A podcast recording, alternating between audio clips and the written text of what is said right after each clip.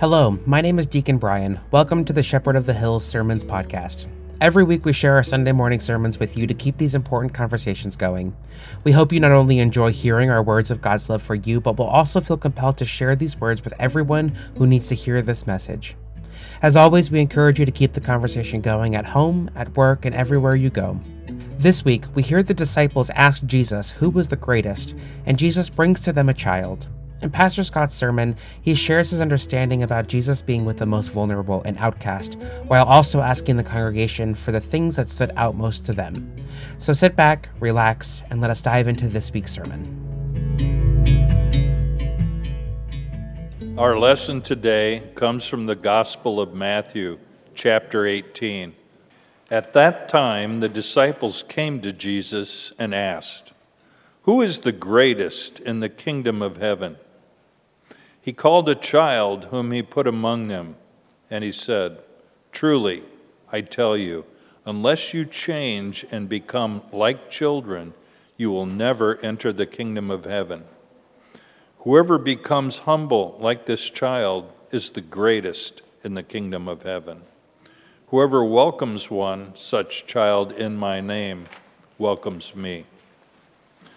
If any of you put a stumbling block before one of these little ones who believes in me, it would be better for you if a great millstone were fastened around your neck and you were drowned in the depth of the sea. Woe to the world because of stumbling blocks. Occasions for stumbling blocks are bound to come, but woe to the one by whom the stumbling block comes. If your hand or your foot causes you to stumble, cut it off and throw it away. It is better for you to enter life maimed or lame than to have two hands or two feet and to be thrown into the eternal fire. And if your eye causes you to stumble, tear it out and throw it away. It is better for you to enter life with one eye than to have two eyes and to be thrown into the hell of fire. The word of our Lord. Thanks, be to God. You all got up and made it here early in the midst of the snow, uh, so do not sit down, uh, but move someplace in this direction so that we're all kind of up in front over here. I know you're going to kill me. You're all, your evil eyes are looking at me like I, right? I know, I get it. Uh, come on over here. Since it's such a smaller crowd this morning, come on over here and let's gather together kind of in this area over here. Wow, so nice. Thank you. thank you, thank you, thank you. You can stay there. The riffraff can stay in the choir loft. Come on over. Come into the middle. Come, come over this direction. Make some new friends. Huddle together for warmth. Listen, look at these. Look at these ding dongs over here that refuse to move. There's, there's this part of the Bible about like casting out into the outer darkness where there's weeping and gnashing of teeth. That's what'll happen. All right, now you can sit down. You, you, you've got a baby back there. That's fine. I'll let you off the hook this time. All right, let's do this. uh, we are reading a different text this morning. We've been journeying through the Gospel of Mark, but this morning we're going to take a look at Matthew because uh, I had to write a little uh, something for class on Matthew, so that's why we're doing double duty this morning.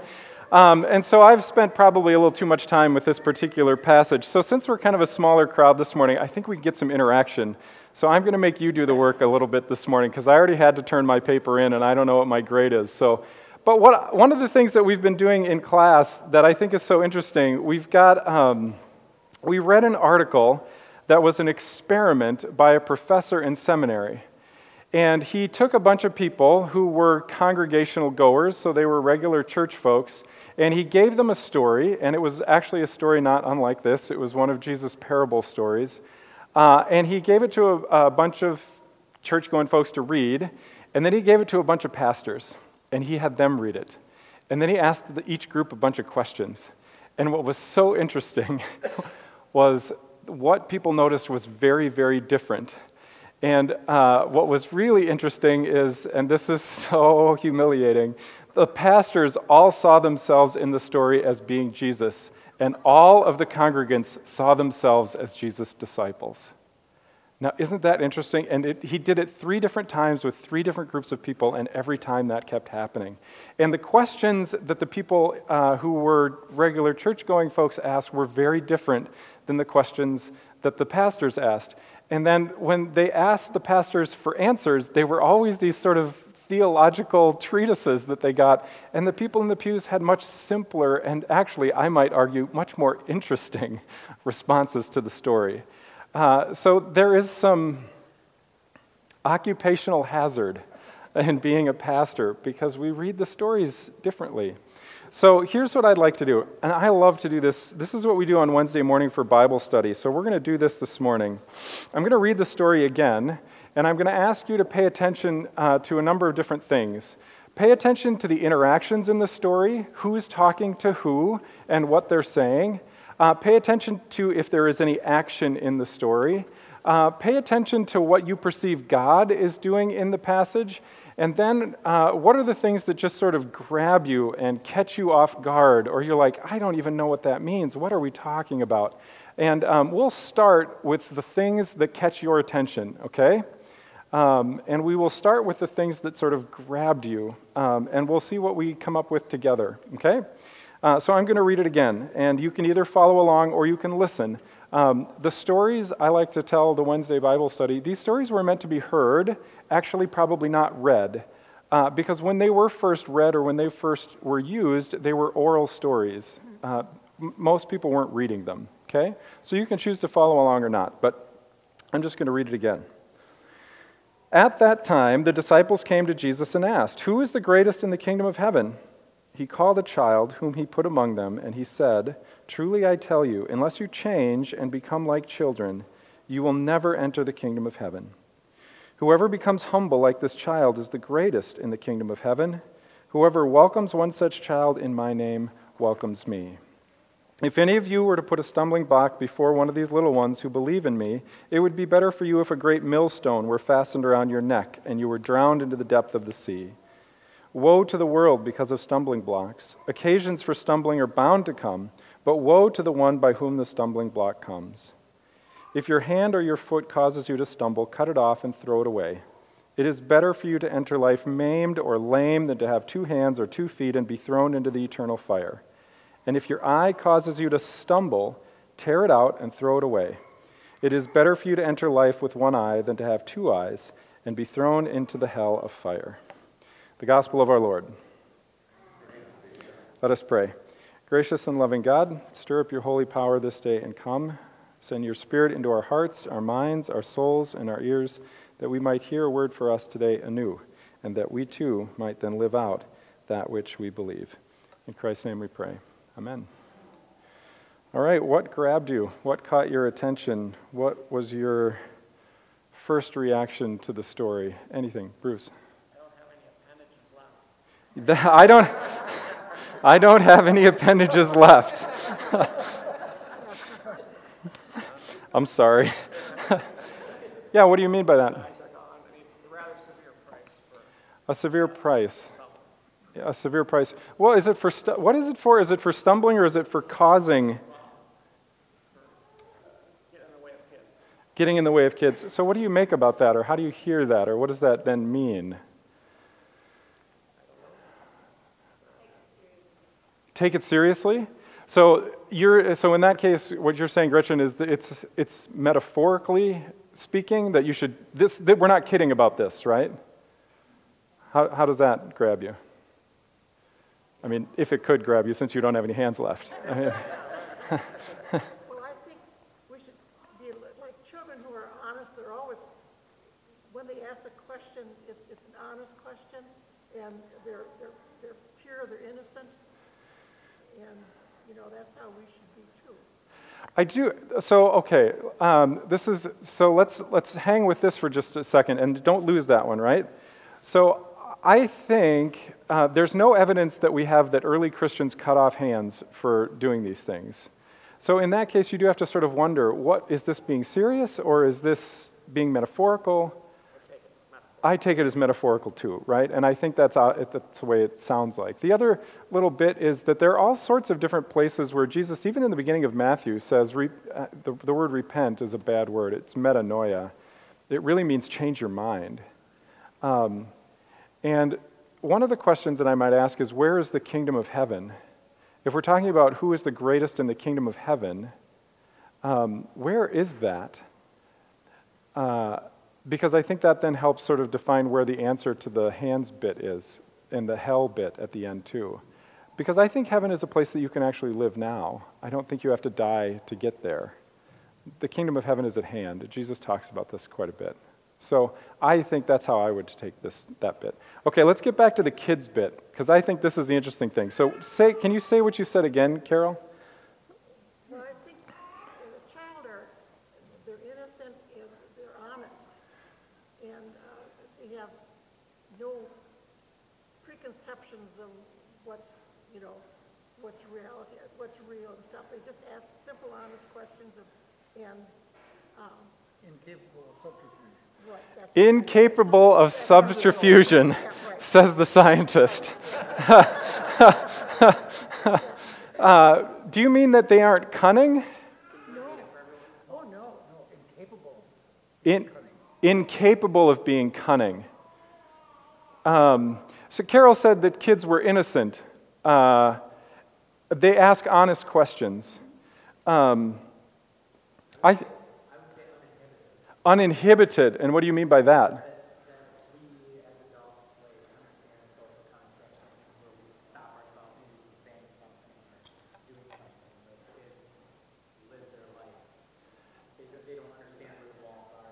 They don't understand where the walls are. Oh, I love that. Yeah, they don't. They, in some ways, they don't have any boundaries, right?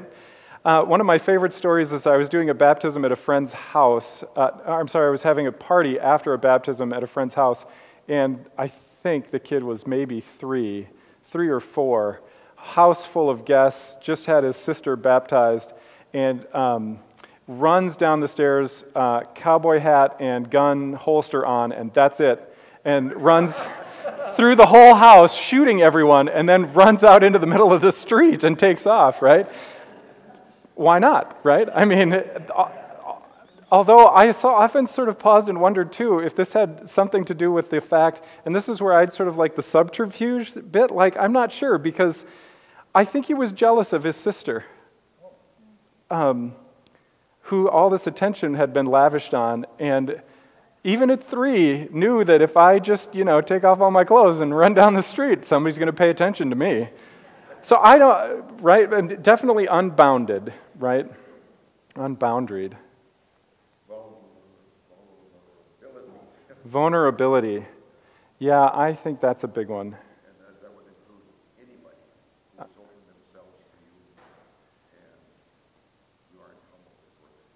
Yeah, humility and vulnerability are two things that children have. Um, one of the stories that I thought of, I love John Mulaney. I don't know if any of you watch John Mulaney, but he was on, uh, he's a comedian. And I think comedians are some of the wisest uh, interpreters of human nature. Uh, they just see things. And um, he was on Colbert, and you should go watch this clip because it's stunning on a couple of different levels. The first is that Colbert asks him if one of the reasons that he's a comic and stands up in front of everybody um, is because he's, he's talking about his anxiety. And he says, Do you have this huge need to be liked, right? And is that where some of your anxiety comes from? That's not good late night television because John Mulaney pauses like this was a serious question on a therapist's couch, right? Um, but what he goes on to say is, John, what's the name of the thing he's doing? The Lunch Bunch Kids? The Sack Lunch Kids. And um, he goes on to tell a story that he's ha- hanging out with one of these little kids for a show. And uh, the kid comes up to him and starts talking about his life, and the kid, who's, I don't know, elementary school, says uh, to John Mulaney, um, You know, if I get less than 90 on any of my tests, uh, my mom just has a fit. And John Mulaney says back to the kid, Well, 90 is pretty good. I mean, why don't you just tell her to buzz off, right? I mean, this is a pretty good score. And the kid looks at him just deadpanned and says, I can't do that. I'd be toast. Uh, now, is the kid toast? Really? I, I, found that interesting for a couple of different things, right? Sort of in the cut off your hand or you'd be thrown into fire. I mean, what is toast other than being burned? I mean, it's a, It's a pretty serious reference. Now, does the kid really think that he's toast if he were to do something like that? Probably not. It's in this loving context with a parent who obviously cares about this child.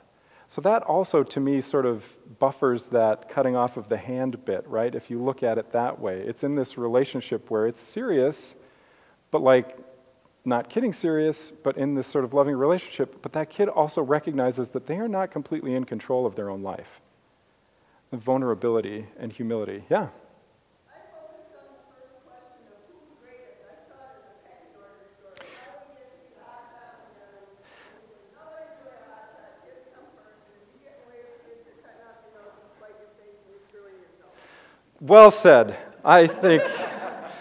Um, I, so one of the things that I think I'm so glad you mentioned this because I if the, the tricky part about biblical interpretation is context is everything. And so what's interesting to me is the disciples, we're chapter 18. Jesus is, the disciples have been following along with Jesus uh, for quite a while now. And what they've mostly seen him do is heal people uh, and take care of people, and then he argues with the people who are in places of power. That, that's pretty much what Jesus has been doing. And twice at this point, in fact, in 17, if we were just a little bit before this, I think it's 1722, uh, Jesus predicts that he is going to be betrayed, handed over, killed, and on the third day rise again. Now, if you've just gotten done hearing that story, wouldn't you think it's sort of a strange question to turn and be like, all right, so who's the greatest again? I mean, only because the person that you're following just indicated that they were going to be handed over, betrayed, killed, and raised again. And they have no idea. I mean, at least in Matthew's a little nicer on the disciples than Mark is. Uh, the Gospel of Mark, the disciples look like idiots. Um, Matthew's a little nicer, but it's an, it is a, I think it's a, stat, it's a status question. And I can't tell in Matthew, it's, it, there's no, we don't get any uh, insight into what they're thinking. Um, one commentary says something along the lines of, well, they, they heard Jesus say that he was going to be handed over, betrayed, and killed, and so they're worried about who's going to take over the movement after Jesus is gone. well, I suppose. I mean, that to me seems like a generous reading. I think they're worried about who's the greatest. That's how I hear that. And that never happens to us, right? We don't really ever worry about who's the greatest. That never crosses our mind at all, ever, right? I mean, status, money, privilege, prestige, honor. N- none of those things ever cross your minds, I'm sure. Well, that, that sets into context the thought I had was that Jesus sounded kind of frustrated. Yeah, You know, he doesn't often talk about you're going to be thrown into a lake of fire. Right. This was like, you guys are not. Yeah. Jesus sounds frustrated, is what Chris says, and that's why you get sort of this strong thing uh, about cutting off your hands. I think that certainly could be true. Um, they've also, you know, the other previous story to this is they've just gone up on the mountain where they watched Jesus being transfigured. And then Jesus immediately points them back down into the valley where all the suffering is, which is also interesting. So after that, Jesus might, he could be frustrated. Um, I think it's okay that Jesus is frustrated. I saw another hand. To go back to your original question, what grabbed you here? Yeah. And the first sentence grabbed me. It's the hopeless inappropriateness of the question to begin with. Hopeless inappropriateness of the question. Why? That's so good, Dick. yeah? Because? Well, that's not exactly the message they've been listening to for a long time. Right. It isn't, is it? Um, but is it a message, even if it's a dumb question, that maybe is one that we should think about? Well, sure. yeah. Um, one of the things that, anything else catch your attention in here? you know, it seems like um, it's a reminder to go back to the very simplistic, you know, roots of being a child. And, and I think as these are all adults that he's talking to, it's like, don't forget, there's beauty and, and importance in looking at things in a pure, innocent way. Yeah. To bringing all your um, supposed knowledge and Yeah. um, some, in some ways, that's how I look. Yeah, I like that a little bit, like bringing all of your knowledge, right? I think in some ways that's, uh, um, and I, something about the awe and the wonder of children. Yeah. I'm, I'm a little hesitant always about sort of the innocence bit and the purity bit, only because I've seen my three year old nephew. I've seen my nephew when he was two and a half just reach out and poke that little baby for no other reason just to see if he could make it cry. Right? I don't know. Innocent, maybe, but only up to maybe, I don't know. As soon as they can look at the other, as soon as they have some indication that there's somebody else in the room who's getting more attention than they are, I don't know. And I don't know what age that is. Never. Okay, never. Sorry, was there another comment over here?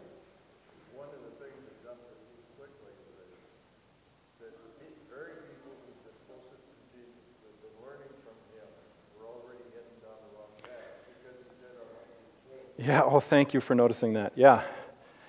He's, uh, Norm says even the people that are closest to Jesus, um, even at this point in the story, are already going down the wrong path. Because the, the word that caught my attention is change. Unless you change, um, and the word is a Greek word, it's strepho, and it really means to turn, actually. Um, I was hoping that it would be meta, metanoia, which is the word for re, that we often translate as uh, repentance, but that's really a very churchy way of um, interpreting the word.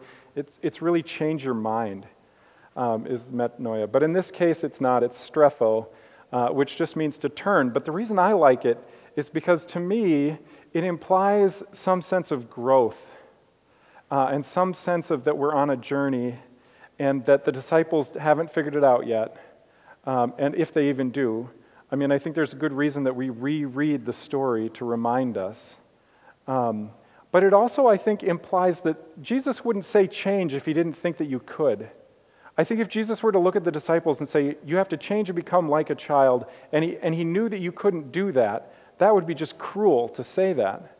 Lutherans, I think we've had a particularly hard time thinking about spiritual practices and growing in our faith. Uh, because Luther just wants to remind us that you are baptized. And there's something beautiful about that because there's nothing you can do about it. It, in fact, puts you in the place of a humble child. But there's also a bit of Christianity that wants to think about practicing faith um, and something that you actually participate in. Uh, and the careful language that I would want to say is we can learn to practice our faith so that we can continue to grow in our experience of God's love for us. It's not an achievement, but it's practicing experiencing God's presence. Now, that's a subtle difference, but I think it's kind of important. Um, I'd love to talk more. I do want to end with one uh, quick little thing. Um, when Jesus pulls this child out, um, first century Rome is entirely baked with status. Your whole life is determined by your status, it is completely stratified. There are a few very wealthy people who control everyone else's lives, and then most people are serfs and farmers and peasants. And so status means absolutely everything. And the children are on the bottom of that pyramid. They're the absolute bottom. I think we have a little bit of a difference. I think in the United States, we actually glorify children and maybe even glorify youth a little bit in sort of a strange, mixed up kind of way. So I'm not sure that the metaphor works entirely all the time. But it started to get me thinking about um, if Jesus were around today and we lived in the global environment in which we live, who would Jesus pick as the person in our world and in our culture who has the least amount of status? And how shocking it might be. And this is what I think it would probably be a Muslim immigrant child in a refugee camp somewhere on the other side of the world. And I think the, the image is, is, meant to be startling. Um, I, I think that is probably the person who has the least amount of power and status. And then you have to think, well, what does that mean exactly? And I don't have an answer for that. Um, I just think that that's who Jesus would turn to. Um, and uh, in a time and a place where the, the number of refugees in our world right now is the highest it's been since World War II, uh, and we as a country are letting in fewer refugees than we ever have before. Um, that makes me uncomfortable. Um, the presiding bishop of the ELCA just released a statement uh, reminding us that after World War II, one in six refugees were Lutheran, uh, and the United States was one of the most generous. And these days, we, are, we have lost our status in the world as the most welcoming country. Uh, we're down not even in the top five, I don't think, anymore. So when Jesus talks about who is the most vulnerable in the world, uh, and says, You must become like that. Uh, what does it mean when we collectively, as a group of people, have decided to take care of fewer of these? And then the other little bit in the story that I often missed is Jesus says this Whoever welcomes one such as these welcomes me. It's, it's not just that Jesus is saying, become like this, but whoever welcomes one like this uh, welcomes me. Uh, because what I think is really interesting is that when Jesus is asked, Who's the greatest in the kingdom of heaven? the obvious answer should be who? Him. And that's not where he points. He points to a refugee child. Amen. Thanks for stopping by and listening to the Shepherd of the Hills Sermons podcast. For more information about Shepherd of the Hills, please check out sothchurch.com or find us on Facebook. Feel free to share this sermon and be sure to follow us on social media and wherever you find your podcast. Go in peace, serve the Lord. Thank you.